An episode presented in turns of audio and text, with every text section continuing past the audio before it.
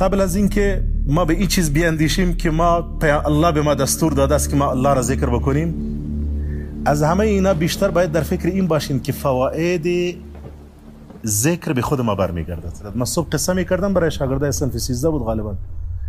در سوره جن من قصه کردم. من خودم هم این تجربه را داشتم و دیدم با چشمان خودم. کسی کسی را دم می‌کرد. او جن زده بود جن او را گرفته بود. دم می‌کرد دم می‌کرد.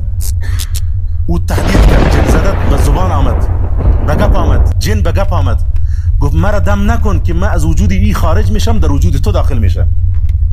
مرا زیاد آزار نتی ای کس ای نفر که دم می‌کرد گفت اگر می‌توانید ای کارو بکن. من این حی و حاضر در اینجا حاضر هستم. اگر تو جرأتی را دارید از وجود او خارج شو بیا در وجودی من.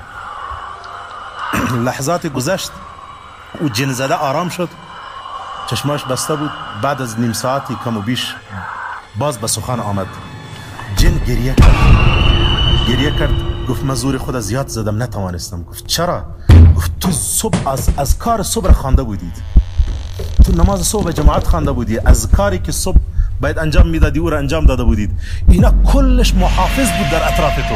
ما جرأت داخل شدن را نداشتیم. در وجود شما